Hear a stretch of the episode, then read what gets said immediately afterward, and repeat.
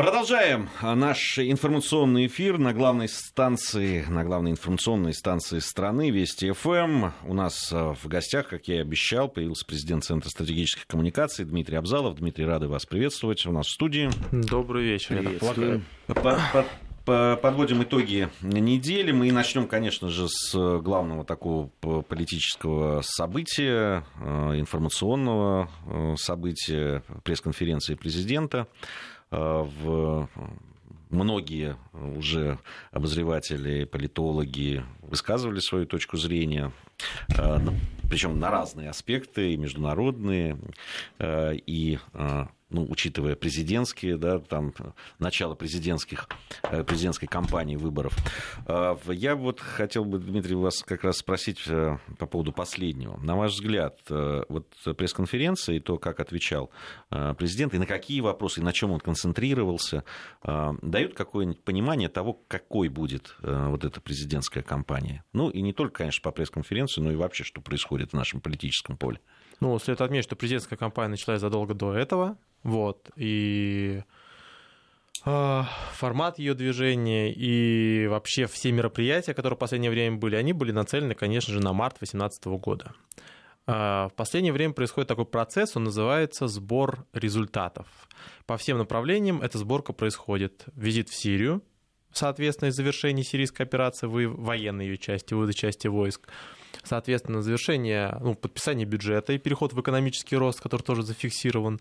Антикоррупционная кампания, которая у нас как бы э, фиксируется ситуация с Улюкаевым. То есть собирается такой как бы общий набор вот этих галочек.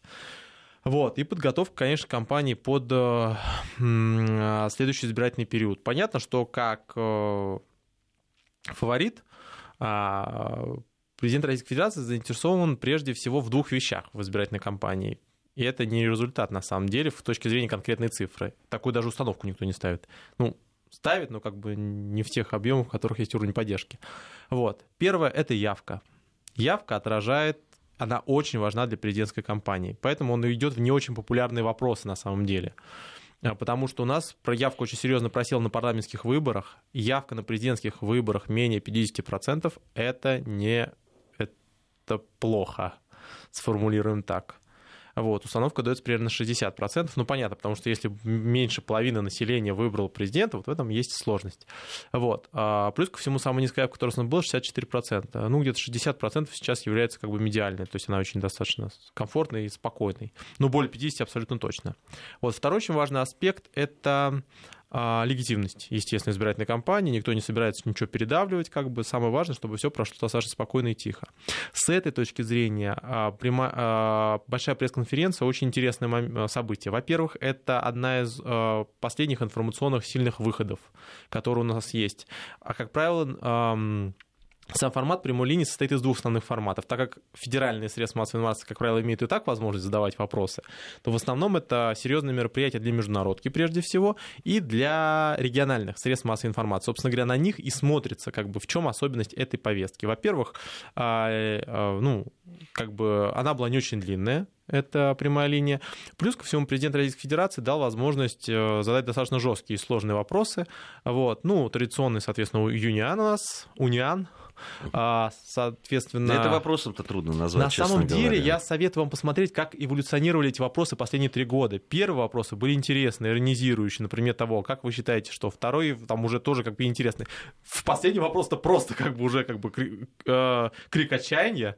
Вот. И сам этот вопрос говорит больше о украинской составляющей, чем о российской на самом деле. То есть постоянно такая мягкая, интересная, такая хитрая игра постепенно превратилась в такой, как бы, в такой вот, вот просто в прямое оскорбление и формат ответа.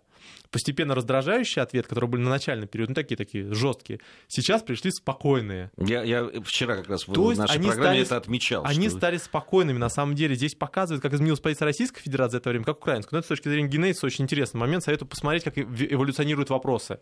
Это очень важный аспект. Вторым очень важным аспектом, конечно, является то, кто конкретно задавал Смотрите, если давайте начнем с международки. А, ну, во-первых, традиционно перед избирательной кампанией прямая ли, а, большая пресс-конференция несколько эволюционирует. Во-первых, с учетом того, что у нас как бы несколько сместилось послание президенту Российской Федерации, соответственно, это основное событие декабря. Плюс ко всему, это основное событие перед выдвижением, которое будет происходить. Вот. А, и, собственно говоря, идея самодвижения это то, что все было подсвечено. Поэтому считается всегда, что здесь усиливается политическая часть. Много оппозиционных вопросов, много вопросов, соответственно, как бы от а, по кандидатам различным. Вот. Здесь также произошло. Международка при этом несколько ужимается. В чем особенность международки в этом году? Если вы внимательно посмотрите, практически нет европейских СМИ. Ни одного. Ни немецкого СМИ, ни французского, ни испанского, ни итальянского. Максимум, что можно было назвать Европой, это Польша который задал свой вопрос. Ну, тоже очень своеобразный. Да, очень своеобразный, но этот вопрос, кстати говоря, очень давно как бы проходит. Все, кто следят за этой ситуацией, знают, что там создана закрытая комиссия с участием Минобороны, Польши. И Польша как раз под конец декабря, где-то в начале января предполагает обменить Российскую Федерацию, потому что мы сбили Боинг. Вот. Это надо, они реально, то есть как бы это позиция Качинского, у Качинского там личная проблема, как бы это все, все с ним более-менее понятно. Вот. А, и даже эта польская история, она как бы интересна в контексте там противостояния в Восточной Европе. То есть повестка европейского, западноевропейская, она замерла в буквальном смысле этого слова. Почему? Меркель у нас все никак не может как бы сварить свою коалицию, вот, хотя очень близко к этому, напоминаю, на этой неделе в выходные у нее будет съезд вот, ХДС-ХСС. А, соответственно, Франция тоже не определился в этих вопросах. Они, они, они юбилей празднуют да. Макрона, пока у, не до этого. У Испании, соответственно, э, вопрос касается исключительно в последнее время повестки, это референдум, ну, все них... с этим связано. И, кстати говоря, нас туда тоже пытаются вплести. Напоминаю, на этой неделе было закрыто заседание а, комиссии с участием, кстати говоря, действующего главы Каталонии. Я напоминаю, что там на внешний, ну, на испанский уровень это все было перенесено, и там обсуждалось вмешательство Российской Федерации. Закрытое заседание, но очень забавно, на самом деле, было. Вот. И Великобритания, вот, у которой тоже свои повестки, несмотря на то, что Борис Джонсон нам едет, вот, э, Джонсон из Но он соблаговолил даже сказать, что мы все-таки ни при чем в Брексите. Я очень рад, наконец-то, что Борис Джонсон, который больше причем, чем мы к этому Брекситу, решил все-таки не сваливать вину как бы со своей, ну, очень специфической прически на нашу. Вот, поэтому э, это приятно услышать. Вот, э, может, когда-нибудь кто-то, кто-нибудь скажет, как бы, типа, Хиллари Клинтон, что мы ни при чем и в отношении выборов в США. Вот. Но вопрос в том, что Европа, в принципе, вышла. А, при этом очень серьезно усилилось там и кита- китайское направление, то есть там был там э, сгруппирован вопрос, но он все равно был, и СНГ, то есть вопрос там был по Казахстану, причем именно со стороны как бы бизнес-сообщества, формулируем так. Вот. Выпадание западной повестки — это хороший э, такой, это видно прямо в рамках этой э, большой пресс-конференции. Американская повестка, она была представлена достаточно узко, несмотря на, там, на все пожелания, и, в принципе, уперлась в два вопроса. Соответственно, по поводу Трампа, и то, на что уже постоянно отвечали, уже как бы все было заготовлено. И, соответственно, по поводу, тут интересно, по поводу Северной Кореи. Вот. И здесь как бы самое эмоциональное, самое душераздирающее заявление, на самом деле, которое с точки зрения рейтинга президент наиболее интересное. Потому что люди смотрят прямую линию не для того, чтобы услышать ответы, которые они так слышали. Они это слышали. И они смотрят для того, чтобы видеть про вятский квас, и, соответственно, увидеть личную реакцию президента. Вот это нормальное, это можно на самом деле вывести в заголовок этой э, пресс-конференции, то есть это вот эта личная реакция. Она на самом деле самая важная с точки зрения избирателей. Вот. И она, кстати говоря, очень интересно поставлена и в целом э, как бы отражает отношение Российской Федерации к внешней политике США за последние полтора года. Ну, абсолютно точно. Фразы «вы нормальные». Вот, э, конечно с вопросом. Э, вот это очень важный аспект был. Что касается внутренней составляющей, конечно, в преддверии, в преддверии президентской кампании самая важная социалка, то есть там как бы нарезаются э, направления, вот, и образование, и здравоохранение, и ЖКХ, все, в принципе, нашло свое отражение, но особенность была в чем? Очень многие э, пытались, э, ну, вообще есть борьба за то, какая будет стратегия на избирательную кампанию. Она может быть разной, в зависимости от социологии, от всего остального. Есть сценарий, при котором нам необходимо, как бы в случае сложной ситуации, сложной социологии, просто обороняться. То есть, как бы концепция за, за как бы, это осажденной крепости, что вот нам как бы все там запретили на, и на Олимпиаду ехать, и с внешней стороны жмут, вот надо как бы собраться всем дружно и как бы проголосовать. Вот. С другой стороны, есть схема, при которой наоборот, как бы надо не замечать вот это все, вот, и просто идти как идти, немного теряя в рейтинге. Вот вы э, э, пресс-конференция показала, что президент, в принципе, выбрал сложный сценарий, он готов отвечать на сложные вопросы, на которые отвечать не обязательно на самом деле. И что в основе этом лежит вот эти два показателя, которые я раньше сказал, именно рост явки и именно, ну, сохранение явки, именно, соответственно, мобилизация на избирательную кампанию. Почему? А с точки зрения технологической никакой необходимости э, Собчак слова давать не было. Ну, понятно, что как бы сама концепция Собчак, сам проект Собчак, его смысл как раз в мобилизации, особенно молодежного сегмента, который больше всего и просел на этих выборах. Поэтому как бы конфликт, ну, то есть противостояние, соответственно, Собчак э, и, соответственно, Путина, вот она была очень интересна с точки зрения внутренней повестки. И ее отыгрывали. А на оно сам... есть это противостояние? Ну, помимо там Фейсбука и Твиттера. А так задача заключается в том, задача здесь э, э, как бы счет идет не на десятки процентов. Для того, чтобы покрыть явку, необходимо довести на избирательные участки примерно 5 миллионов избирателей, которые не доехали до, соответственно, предыдущих выборов 2016 года. 5 миллионов избирателей — это примерно 7-6% голосов. Необходимо, чтобы Собчак с Титовым на двоих сообразили что-то около 6-7%. Ну, например, то, что показал Прохоров в прошлой избирательной кампании. Вот их задача. А, для... а потянут они вот эту ношу? Ну, давайте посмотрим. Сейчас избирательный э, электоральный потенциал госпожи Собчак составляет 1%. Вот. Ну, понятно, что еще не началась кампания как таковая. Вот. И ее основная задача это прежде всего провести, э, э, привести э, избирателей в агломерациях. Вы понимаете, что смысл не в том, чтобы притащить избирателей у своих как бы, оппонентов, которые так притащат на избирательные участки, а в том, чтобы притащить тех избирателей, которые не, не пришли на избирательные участки. А это прежде всего Москва и Санкт-Петербург. Сейчас там самые большие потери по агломерации. Поэтому вопрос заключается не в том, чтобы Собчак у кого-нибудь этот, этот как бы электорат забрала, а в том, что она его взяла непосредственно в той городской как бы резервуаре, который туда не пошел. Вот в чем основная задача. В принципе, этот э, конфликт, он очень интересен.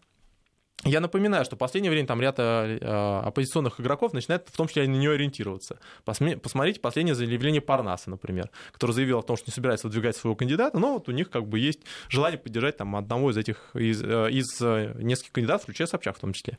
Вот, то есть на самом деле схема, в принципе, она может сработать, и задача Собчак здесь будет просто показать явку. Прохоров тоже говорил, что мы сейчас придем, будем делать партию. Где партия Прохорова?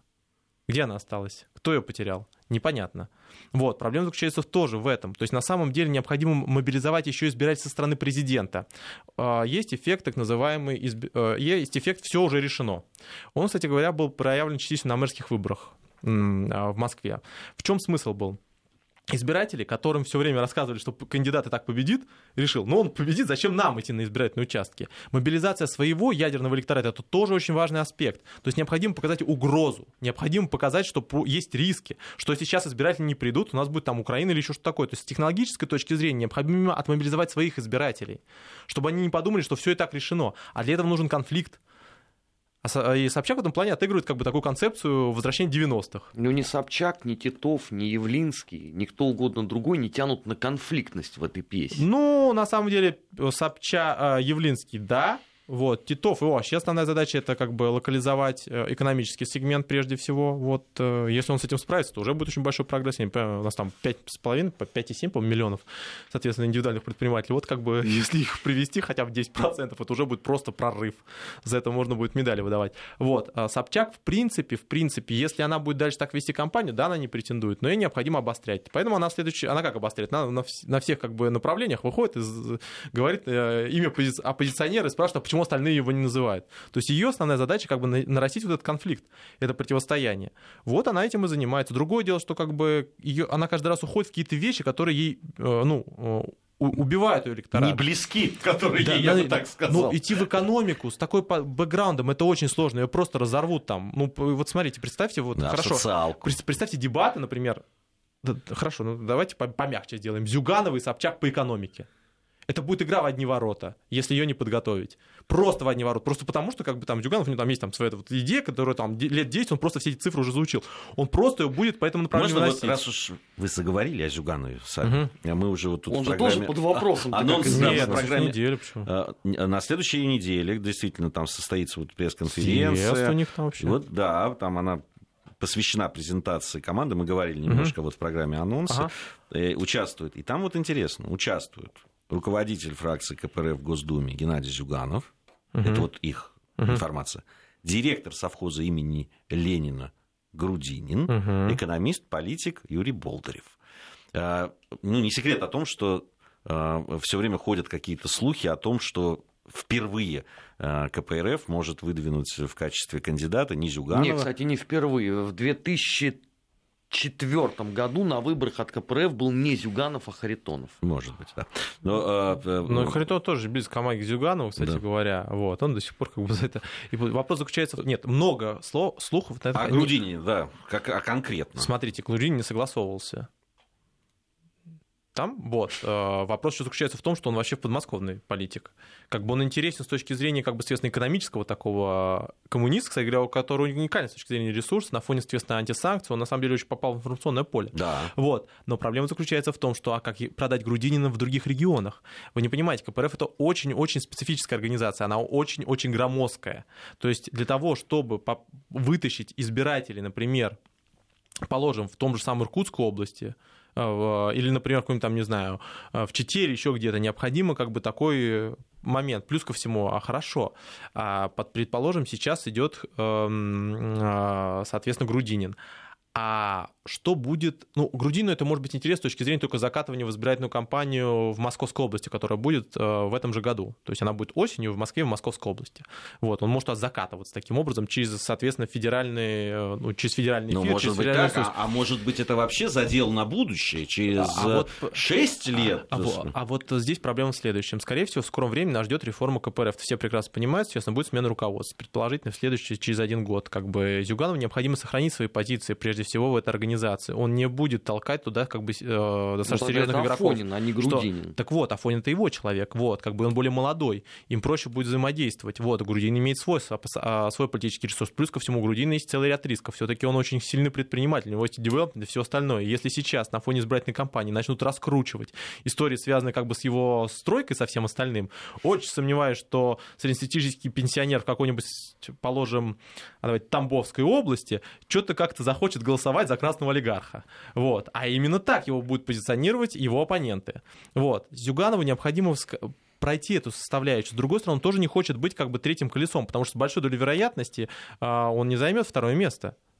Ну, пока что, в крайнем случае. А проигрывать а, Жириновскому было бы очень нехорошо. Вот, собственно говоря, это уже там э, Зюганов несколько раз заявлял. Плюс ко всему, при любых раскладах, даже они вместе взяты, с малой долей вероятности доберутся до результата Зюган, Зюганова в прошлой избирательной кампании. А напоминает 15%. 15-17% это его постоянный результат. Вот он как бы на нем держится. А теперь представьте, как будет сложно эм, уйти вторым, который занимал всегда второе место, и уйти третьим или четвертым это разные вещи. С другой стороны, для того, чтобы провести как бы политическую составляющую в избирательной кампании, то есть как бы там, поставить своих людей, то есть необходимо будет как бы как-то участвовать в избирательной Убили кампании. вы интригу. Нет, ну... У нас э, так много говорилось о том, что вот есть такие локальные интриги в этих э, Стоп, Афонина туда таскали уже сколько раз, его с осени пытаются согласовать, и что толку? Проблема заключается в том, что отмобилизовать очень сложно будет избирателя. Избиратель все-таки как бы очень возрастной идет на Зюганова. В долгосрочной перспективе, я согласен, необходимо омоложение КПРФ. Они должны забирать молодежь. Она левая, в принципе, сама по себе. Она левая. Ну, она левая, всех... в смысле, по взглядам. Она в смысле... Ну, а, то, а... а то наши некоторые слушатели могут по- по-другому. Она придерживается левого, левых взглядов. Да, Возьмем, да, это антикапитализм, там еще что-то такое. Там, на самом деле, посмотрите, это сейчас идет очень большой, как бы, э, сегми... очень большое усиление этого пространства. Согласен. В США, например, Берни Сандерс, представитель как раз этого молодежного направления. В Великобритании Брекзит. Молодежь, которая не пришла сначала на Брекзит, а потом пришла на выборы. И с Фараджа начала двигать как бы на руках и ногах. То же самое происходит, например, в Германии, во Франции. То есть во Франции вообще это колоссальный как бы сегмент. Но готова ли эта самая молодежь последовать за Афониным, если Про... у нее есть другие приоритеты? Проблема в другом. Готова ли эта самая КПРФ работать с этим самой молодежью? У них только сейчас центр по работе с молодежью создали. Их недавно, у них только паблики появились нормальные по работе с одноклассниками. Вы слабо представляете, какая там структура. Объяснять человеку, который как бы вязал пионерские галстуки, например, того, что такое, соответственно, криптовалюта, например, это, конечно, очень важно. Поэтому все равно там необходимо, чтобы появились эти сегменты. В свое время пытались э, взять и надо дать на аутсорс левую, левую молодежку. Возьмем Удальцова того же самого. До этого, как бы до всего, всех этих историй, это был переговоры с ними. Были, как бы, были взаимоотношения. Чем дело закончилось? Правильно? Ничем. То же самое и здесь. Либо КПРФ начнет заниматься молодежкой, либо она просто постареет. Она потеряет свой избирательный потенциал, она уже это делает. И, и уже не один год, если честно. И смотрите на результаты, которые постепенно показывает эта партия. Проблема заключается будет в том, что этот сегмент будет сужаться, сужаться, сужаться. Если вы не прихватите левый сегмент, вы просто как бы, ну, э, туда придут другие люди. Это вот, будет вот это очень, очень интересная э, вещь, Дмитрий. Я предлагаю немножко еще поговорить до новостей тогда об этом. Вот э, действительно, я абсолютно с вами согласен по поводу таких левых взглядов так молодежи. Это, согласна. Да, присутствует. Действительно, я видел и в социальных социологии, и вот э, сейчас там были исследования в ЦОМа, в том числе угу. по молодежи, и это, это прямо тренд, который был. Да и всегда, в общем, молодежь э, во все времена... Э, я сказал бы так, в схеме развива... развитых стран, где, соответственно, система потребления налажена, примерно уже конфликт есть между сегментом нижним как бы и вышним, ну, высокий, то есть сформировался капитал в базе своей. Этот, эта протестная составляющая левая, она очень серьезна. В некоторых странах это правый сегмент, возьмем Иран, например, то же самое. Или, например, целый ряд других стран, там, типа Китай. Вот. А, но в массе своей, если как бы система сформировалась, если уже схема потребления и демографии, она соответствует именно как бы развитой стране, да, то есть с серьезным миграционным подавлением и тому подобное, вот, то этот сегмент всегда левый. Я, я бы хотел вот э, тогда понять, вот в том раскладе, который сейчас ага. существует в нашем политическом поле, ну, знаете, говорить, что там э, Собчак может привлечь, она э, вроде как в молодежном сегменте работает, но что она может привлечь как раз вот людей с такими взглядами, но это нонсенс, потому что Конечно. это как раз то, против чего они борются. Конечно. А кто же тогда, кто же те люди, которые могут, те силы, которые могут привлечь? Это на самом деле серьезное омоложение партии. Это, скорее всего, будет происходить уже в ближайшие два года, но не в эту избирательную кампанию. Когда уйдут лидеры, они идут по состоянию здоровья, по возрастной составляющей, как бы и у ЛДПР, и, соответственно, у КПРФ, и у Справедливой России. Если эти партии захотят сохраняться, они будут вынуждены этот средств омоложения производить. Просто потому, что их избиратель будет другим. Он тоже как бы праздный, он придет по-другому. Есть сейчас эти люди, ну, посмотрите муниципальные выборы в Москве, да, например, вот там есть какие-то разные специфические. Правда, я сомневаюсь, что женщина, которая как бы вешает бюст свой на как бы каждое здание, это будущее как бы высокотехнологичной политики, на самом деле избиратель в этом сегменте очень серьезно поумнел, с одной стороны, а с другой стороны, как бы у него совсем другие запросы. Вот тоже надо, и язык у него другой, надо с ним на этом языке разговаривать. Вот, если вы как бы в этом не ориентируетесь, надо как бы нанять, то есть и найти людей, которые это делают. Их можно находить, например, муниципальный уровень КПРФ, он вообще не воспетый в какой-то степени. А там есть очень разные люди, между прочим. Есть люди, которые как бы там реально вот во все это дело погружаются. То есть на самом деле вся система приводит к тому, что нам придется менять всю эту политическую систему, модель. Ничего, что у нас официально э, основным из направлений, даже ради этого советника отдельно взяли, соответственно, Сергея Владимировича, соответственно, является биг дата. Биг дата. На прошлых избирательных кампаниях вы представляете, что это такое было? И никто не представляет. И сейчас мало кто представляет. А если ты это не представляешь, как ты этим можешь заниматься? А это бигдата, который решил ситуацию в США, например, в Великобритании. Вот и во Франции тоже решал в какой-то степени. То есть это новые требования, новые вызовы. И как бы старым инструментом с этим особо не поборешься. Проблема как раз в этом заключается, что есть очень много разных людей в этой политической системе, которые к этому готовы. И, и даже, соответственно, там в различных направлениях. И либо избиратель к этому подойдет, либо нет. Даже президент Российской Федерации, президент Российской Федерации, и в этом его сил на самом деле, адаптируется. Он показывает, что он готов с этим электоратом общаться. Посмотрите, сейчас ОНФ будет у нас. Там основная часть молодняка будет, молодежь он, соответственно, встречается с представителем Сириуса. Он будет, ну, там много разных э, замечательных. Молодежная тема будет очень важная в этой избирательной кампании. Согласен. Здесь я абсолютно с вами согласен. Я напомню, что согласен я с Дмитрием Абзаловым, президентом Центра стратегических коммуникаций, который сегодня у нас в гостях. Подводим итоги недели в программе «Недельный отчет». Новости. После новостей вернемся. Недельный отчет. Подводим итоги. Анализируем главные события. Продолжаем а, подведение итогов недели. В программе «Недельный отчет» сегодня Дмитрий Абзалов, президент Центра стратегических коммуникаций. Э, э, ну, и еще одна э, тема такой этой недели, о которой вы уже упомянули, Дмитрий, это такие, такой блиц, да, блиц поездки президента в начале предыдущей недели. Это Египет, это в Турции. И Сирия, Сирия да. всего много об этом тоже писали и говорили. Ну, понятно, что э, из, из те заявления, которые делались э, президентом, ну, это и, и та, эта информация, которая просачивалась, говорит о том, что начинается такая борьба и политические игры вокруг будущего Сирии. Так точно. Ну, кстати говоря, начались еще в декабре. Вот. А, в чем смысл? А, вообще Сирия военная составляющая плюс более-менее как бы завершена. Это понятно. То есть основные точки соприкосновения... То есть как бы проблема заключается в том, что ушел единый враг. ИГИЛ, он как бы уже не представляет серьезность э, риски. Вопрос, что делать дальше? А дальше надо делать следующее. Необходимо принять Конституцию, необходимо назначить выборы и, соответственно, их провести желательно. И это самое интересное. В Конституции должны быть отражены статусы всех районов, регионов, и курдов, и всех остальных. То есть это как бы база, можно сказать, фундамент, на котором все это счастье будет строиться. Второе — это непосредственно выборы. А кто пойдет на выборы? Какие партии будут допущены. На президентские выборы пойдет Асад или не пойдет Асад? А со стороны Асада, с партии Асада будут оттуда выдвигаться кандидаты или не будут выдвигаться? Какие? То есть на самом деле это самый важный интересный аспект. И его уже пытаются сорвать наши замечательные, прекрасные, бесконечно глубокие в своих как бы, представлениях о Сирии, все это в кавычках, естественно, коллеги за рубежом. Я напоминаю, что Конгресс народов в Сирии вот, планировался достаточно интенсивно. Вот, э, но э, этот первый заход который был связан, например, с переговорами в Женеве, он, как бы, я напоминаю, был торпедирован. Потому что фактически риядская группа вдруг резко выяснила, что, оказывается, Асад у них как бы, кор, э, как бы костью в горле встал. То есть как бы проблем Российской Федерации не волнует, США это не волнует, как бы даже Турция этим в какой-то степени ну, смогла пережить, вот, а у Рияда как бы своя позиция по этому вопросу появилась. Вот, поэтому фактически произошел срыв. Сейчас основная проблема заключается в том, что необходимо все-таки это как-то зацементировать именно мирной составляющей. У нас уже были примеры и случаи военных триумфов, например, которые просто потом разрывались и э, заканчивались именно из-за мирной составляющей. Вашингтон же, в принципе, тоже решил вопрос в Ираке, хотя там тоже были как бы восстания. Э, вот Махди все помнят армии.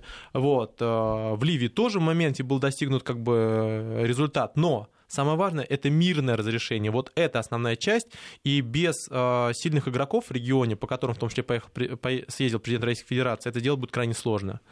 Э, э, Турция — важный союзник и партнер партнер в крайнем случае. Влияние на северную часть Сирии достаточно серьезное, северо-западную часть. Идлиб — это фактически зона ответственности непосредственно Турции. Вот. То же самое касается, например, представители Иордании, Ирана, представители которых фактически находятся сейчас в Сирии, вот, Ливана, Израиля даже, который до сих пор осуществляет военные действия на территории Сирии как бы в одностороннем порядке. Ну, вот не понравилось им какое-то, как бы, опять передвижение вот, э, шитских ополченцев, вот они как бы за ними охотятся. То есть на самом деле, чтобы все это не превратилось в бесконечную как бы такую процесс, необходимо это как-то цементировать, свести эти интересы. Это очень серьезный, очень самый важный вызов, на самом деле, для нашей дипломатии, для нашего военного руководства, потому что фактически ну, у нас такого не было раньше, мы в этом не участвовали. Да и во всем мире как бы это не особо-то практиковалось. Есть такие микроскопические примеры, но которые все равно тоже очень плохо заканчиваются. Вот. Поэтому с этой точки зрения это вот э, самый серьезный вызов перед президентством 2018 года, я бы сказал так. Вот. На международной арене, если мы идем в Ближнем Востоке. Вот. Поэтому, собственно говоря, президенту к тому же было очень важно самому прилететь в Сирию, вот, и завершить составляющую, потому что сейчас идет большая борьба не только за то, какое будет будущее Сирии, а за то, кто победил ИГИЛ. Вот есть душераздирающая история. Во-первых, раньше, чем мы побе... Э, было объявлено о победе ИГИЛ, вдруг нас резко Иран сказал, знаете, мы здесь подумали, оказывается, мы их победили. Я бесконечно рад. Иран является союзником нашим, без, э, без сомнения. Но Иран присутствовал и до входа российского ВКС что-то как-то это никак не ограничило влияние. Соответственно, ИГИЛ на территории ни Ирака, который шиитским является в мае своей, ни, соответственно, Сирии. Потом, соответственно, у нас появилась Турция, которая тоже начала рассказывать, знаете, вот мы сейчас подумали, а на самом деле это как бы очень важные заслуги в ликвидации ИГИЛ принадлежат класс. До того, как э, э, поставлялось вооружение через фактически границу, через Аннусру, как бы вы ее там защищали. Вот. А потом как бы ситуацию изменили. Вашингтон, который вдруг резко Пентагон оказывается, рассказывает по поводу того, что, знаете, на самом деле ИГИЛ победили мы. Класс. Я напоминаю всем дружно, что Раку стал штурмовать западная коалиция только после того, как было взято Пальмира. А до этого не находились рядом с Раком и ничего не делали. Вопрос, почему? Потому что не хотели Раку отдавать Асаду, и все. А теперь победители инструктируют и готовят э, те остатки боевиков, которые еще пока не рассосались в сторону Ливии, например. Душераздирающую историю рассказываю. Вот у нас не особо прозвучало где-то, но как бы в США вообще-то было и слушание, на которых выступал министр, э, представитель а, а, Министерства обороны, там военный инструктор выступал, на самом деле, инспектор э, главный. Вот. А помимо вообще представитель Минобороны. Знаете, сколько а, граждан США, военнослужащих, то есть шевронами, там, соответственно, сказками, со всем остальным, в мирной Сирии? Ну просто в мирной Сирии, в которой побежден ИГИЛ. Две тысячи. А что они там делают? Две тысячи военнослужащих. Они там просто как бы там отдельное государство пытаются создать или что такое? То есть как бы в чем там их нахождение, в смысл? Вот. А, а смысл заключается в том, чтобы формировать как бы подразделение. Плюс ко всему, напоминаю всем душ, э, душераздирающую историю тоже. Когда Вашингтон попросили как бы повлиять на Анусру, когда происходил штурм Восточного Алеппо, а Анусра сказал следующим образом, «А, вот вы не вмешивайтесь в наши дела, иначе мы возьмем всех ваших инструкторов, поперевешиваем, ну, поубиваем. Это было официальное заявление, между прочим, напоминаю. Все. А что делают инструкторы США непосредственно в Аннусре? Они там что забыли? У них там религи... какой-то культурный обмен начался резко во время Восточного Алеппо. То есть на самом деле история по поводу того, что Вашингтон пытается всеми разными силами и возможностями просто не дать выиграть Сирию, это просто как бы очень интересно. Если бы была бы альтернативная позиция, если бы завтра вышел бы Трамп сказал, знаете, у нас есть представление следующее, мы хотим создать хаб из Сирии, например, сделать как бы цветущее, там, не знаю, демократическое государство. Вот через пять лет Сирия будет такая-то. Этого же всего нет. У нас эта позиция более-менее есть, а в США ее нет. И они просто не хотят дать нам возможность сделать свое. Вот э, в детском саду как бы есть такие дети, которые просто, им просто не нравится, когда строят кубики другие. Но им, у них там какая-то концепция есть, они просто его разрушают, просто потому что они что-то строят. Вот это очень больше всего пугает и как бы и надрывает. Я напоминаю ситуацию с Пальмирой.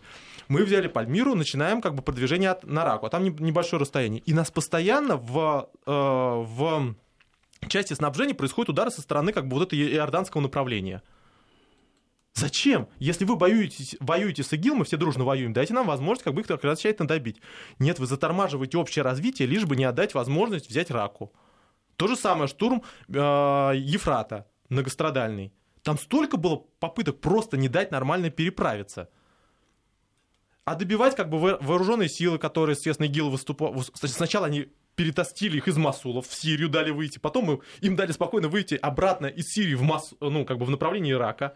Это что такое за трансферты? Там туристическая компания какая-то работает, я не понимаю.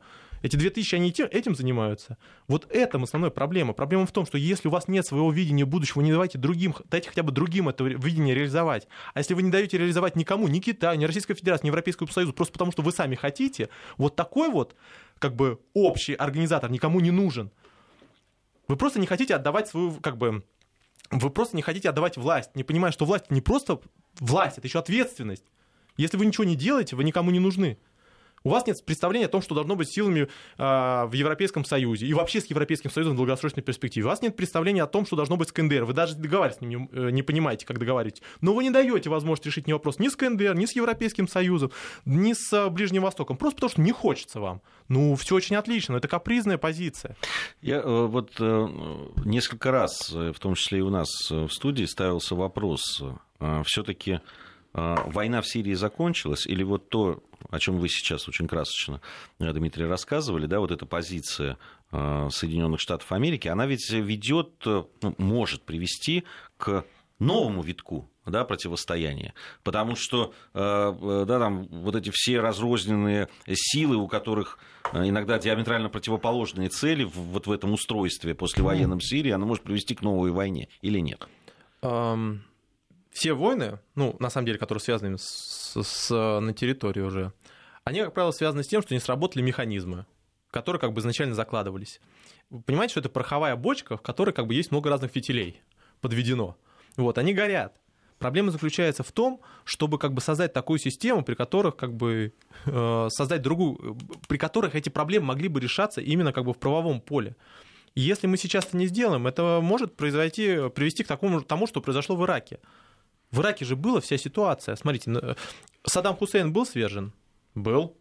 Его даже убили, в принципе. Вот.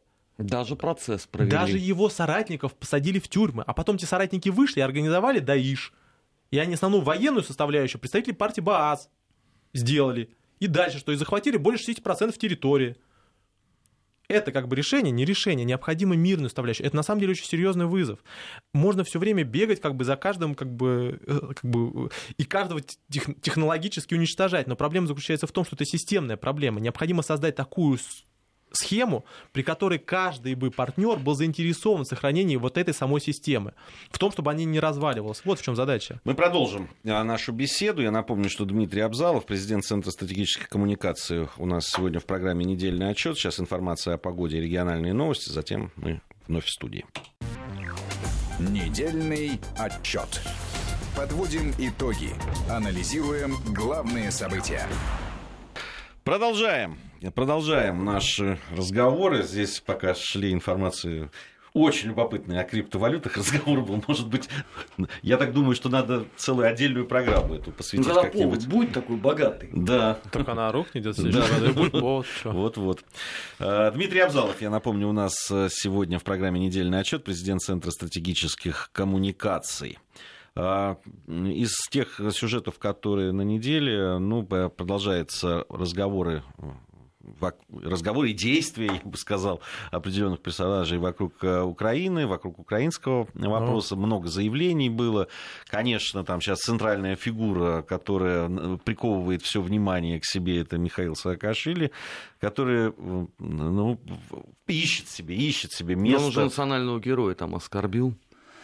Ой, за последнее время Саакашвили кого только не оскорбил, он успел покаяться, успел, соответственно, как бы всех как бы заклеймить, вот, и еще начать...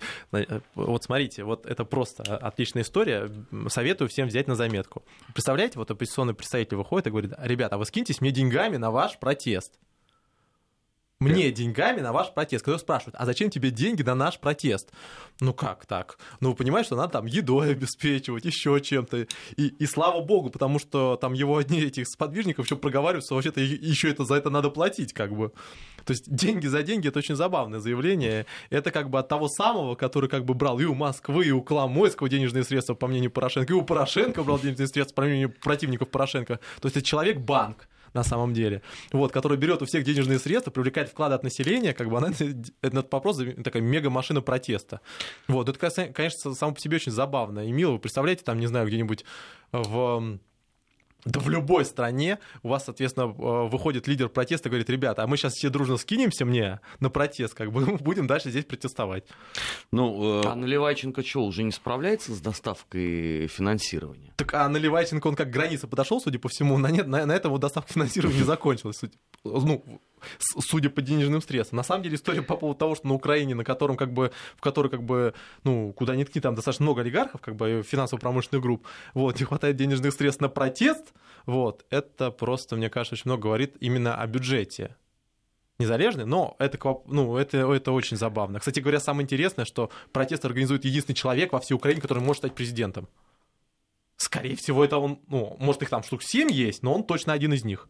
Потому что даже если ему завтра вернут гражданство, 5 лет, которое необходимо для проживания в этом гражданстве, чтобы претендовать на позицию президента, он уже никак не накопит. Поэтому с этой точки зрения единственный человек, который не может стать Но Ну, он президентом, же сделал заявление Он о том, сделал, что он да. готов э, в таких случаях быть либо премьер-министром, либо в крайнем случае мэром Одессы. Так я, и быть, Я рад, он. я рад, что человек решил броситься на абразуру украинского бюджета. Как бы у нас уже был э, знаменич- замечательный премьер-министр, что-то все его позабывали, Яценюк называется. Вот, как бы, э, который все копал, не докопал. Спасибо, не стоит. К тому же, как бы, я посмотрю на эту историю, Порошенко президент, как бы, премьер-министр Саакашвили. Это будет как бы драма еще поинтереснее, чем Ющенко Тимошенко в свое время. Я напомню, все закончилось очень феерично и очень интересно. Все, кто как бы забыл, можете окунуться. Вот, кстати говоря, после этого а, именно Тимошенко посадили а, как бы как основного агента Кремля и Янукович. Вот, поэтому я вот боюсь даже представить, что когда-нибудь Саакашвили может все-таки сесть еще именно за то, что он как бы что-то сделал в отношении, в интересах Москвы. Ну, собственно говоря, на это Порошенко рассчитывал, в принципе, но не получилось. А, Мне вот в этой во всей э, ситуации, ну, э, действительно, мы обсуждали, и вчера обсуждали э, вот эти все действия Саакашвили, чего он там добивается, и какие у него перспективы есть а, в политике Украины. Я скажу честно, когда мы говорили еще вот до его прорыва э, границы, э, я-то думал, что ну, ему готова ну, такая, ну, совсем уж клоунская э, стезя, украинской политике м, как-то с сомнением я относился к тому, что он может что-то себе еще выцегонить там. Но, судя по всему, ну, что-то все-таки может или нет? Или все-таки я был прав? совсем. как- Смотрите, проблема заключается в том, что численность, которую как бы он показал, она достигает как бы таких определенных пороговых значений. Она фундаментально не переходит в другие качества, просто численность не, на- не нарастает. Для перехода как бы там к Майдану, все в кавычки, естественно, беру, необходимо как бы очень серьезное наращивание численности. Вот вопрос заключается в том, насколько это наращивание происходило бы. Пока Саакашвили в тюрьме, например, соответственно, или на скамье э, подсудимых, или у него есть арест, он более интересен. На нем можно наращивать эту численность. Тогда, соответственно, и Тимошенко пришла к нему в суд как бы с поклоном. И, соответственно, на, э, да там все практически высказались ее поддержку. То есть, на самом деле, Саакашвили в суд, как бы за решеткой, это как Тимошенко за решеткой. То есть, отличная консолидирующая фигура, которая позволяла бы использовать его ресурс. Но Саакашвили на площади, он менее перспективен с точки зрения консолидации, чем когда он находится э, непосредственно не на свободе. Поэтому на самом деле, если уж технологии есть в окружении Порошенко, скорее всего, они как бы достаточно грамотно продумали то, что Саакашвили менее опасен на площади, и на площади у него больше шансов слить протест. Давайте посмотрим, без Саакашвили, а, ну, под его арестом, так сказать, марш, а, ну, там даже если предположить, что как бы там зачитать, ну, по-моему, положим 15-10 тысяч, да, это явно не 2 тысячи, вот, сейчас как бы численность составляет примерно 5-6, вот, плюс-минус, вот, а, то есть на самом деле как бы вот эта история, в как которой как бы нужна какая-то такая жертва сакральная, причем желательно сидящая, живая, вот, вокруг которой произойдет как бы консолидация этого протеста. Вот что может стать новым Майданом. Саакашвили в этом плане самостоятельно действительно представляет себя очень незначительную составляющую, когда он сам выходит, рядом с ним же никто не ходит. Вот он сам ходил с этим Майданом, к нему ни Тимошенко не приехала под да, мы обращали внимание Не все остальные, это. потому что все от него дистанцируются. А вот когда он вся садится, тогда как бы вокруг него и происходит движение. Поэтому на самом деле э, Саакашвили, если он достаточно разумный человек, он будет должен обострять. Что он сейчас, собственно говоря, и делает на улицах. До этого было там заявление о том, что он смягчил позицию по отношению к Порошенко, там чуть не письма счастья ему там пишет. Что сейчас? Нет, будем импичмент. Ему необходимо обострить отношения с Порошенко как можно жестче, чтобы Порошенко среагировал на него достаточно радикально. И в этом смысле у него будет шанс на, соответственно, политический потенциал как отдельный политик на улице у него шансов нет. А если Порошенко не будет реагировать? Ну, он и так с замедленной реакцией пациент. Ну, во-первых, Порошенко, надо заметить, что как бы человек очень специфический. Зачем надо было устраивать все эти танцы с э, Альфой, э, СБУ и, соответственно, с этим выламыванием дверей в машине и, и поднимать рейтинг с, даже с 2% до 5%? Зачем? Вот это куда он? он вот это явно как бы решение, которое как бы э, нелогичное, оно не технологичное, оно не продуманное. Вот, поэтому с этой точки зрения как бы Порошенко вполне может на это пойти, потому что для него важен не Саакашвили, Саакашвили для него очень важный маркер. Его самый сильный оппонент в следующих избирательных кампаниях это именно Тимошенко. Она для него на самом деле опасна. Вот, с точки зрения как бы избирательной кампании. И если, не дай бог, он не выиграет с первого тура, это будет точно как бы очень большие проблемы. Поэтому его основная задача сейчас показать, что он контролирует ситуацию. Неопределенность в этом возникает еще с того, что как бы разнонаправленные сигналы идут из-за рубежа. Вот, то есть нет единой позиции. Госдепартамент не выступил, не сказал там, там однозначно за одного или однозначно за другого. И вот это приводит к тому, что он таким образом на Саакашвили показывает, э, дает сигнал другой элите, что вот если вы будете как бы там двигаться враждебно, вот мы вас будем закрывать. Но так Саакашвили это не получилось, то его ослабление очень серьезное на самом деле. То есть как бы в следующий раз как бы вместо Саакашвили может выйти еще кто-то. Запрос на протест, он очень большой, его нельзя уже так просто как бы собирать. У них хватает у Порошенко сил для того, чтобы просто удерживать. То есть он поэтому выплескивает через очень специфических фигур. Ведь посмотрите внимательно, который, какой был марш.